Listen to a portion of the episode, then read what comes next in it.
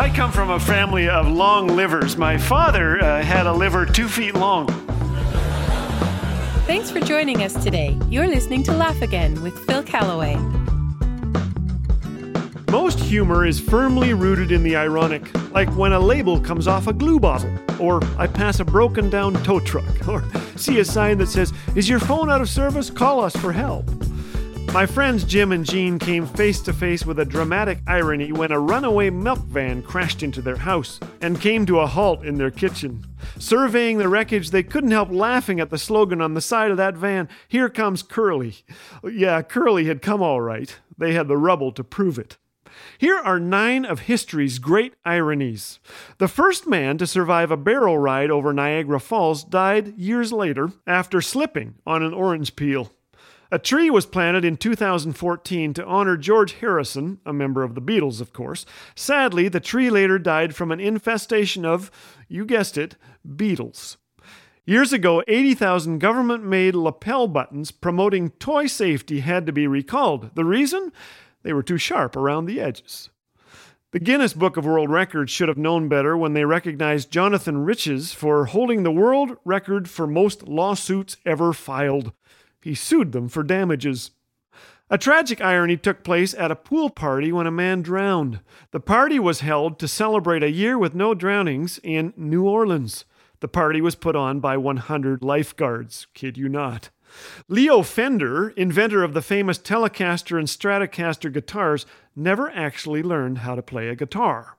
And I like this one. Barry Manilow's nineteen seventy-six I Write the Songs was written by Bruce Johnson. No one really knows who invented the fire hydrant. Why? The building holding the patent to the fire hydrant burned down in eighteen thirty-six. And finally, the most shoplifted book in America is the very book that teaches us thou shalt not steal. It is, of course, the Bible. Irony, something that seems deliberately contrary to what one expects.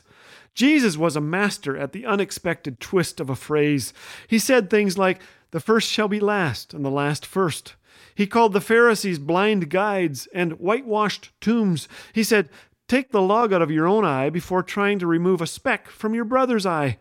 I always imagined a guy stumbling around with a two by four sticking out of his eye, saying to everyone else, "Hey, look in the mirror. You've, you've got a little piece of sawdust right there. Let, let me get that for you." There's a startling irony in the book of James where it says, "Count it all joy, brothers, when you meet trials of various kinds." Just a second. Count it all joy? We rejoice when we get promoted, not fired. What could possibly inspire us to celebrate when we're sick or broke or alone? Come on, James. Rejoice in tough times? Well, James goes on to explain himself. "Because you know that the testing of your faith produces perseverance. Let perseverance finish its work so that you may be mature and complete, not lacking anything." I don't say this flippantly. I say it amid uncertainty in my own life right now, and after living for years in the valley of shadows, I am slowly learning to thank God for the tough stuff, for things I wouldn't have chosen, because they deepen me. I have come to know Christ better in dark times than I ever did when the sun shone. And though I don't understand as much as I wish I did, I believe I will one day.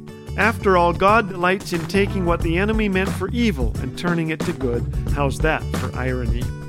Speaking of irony, I saw a picture of a T V news truck that had hit a house. The slogan on the side of the truck, "Where the news hits home."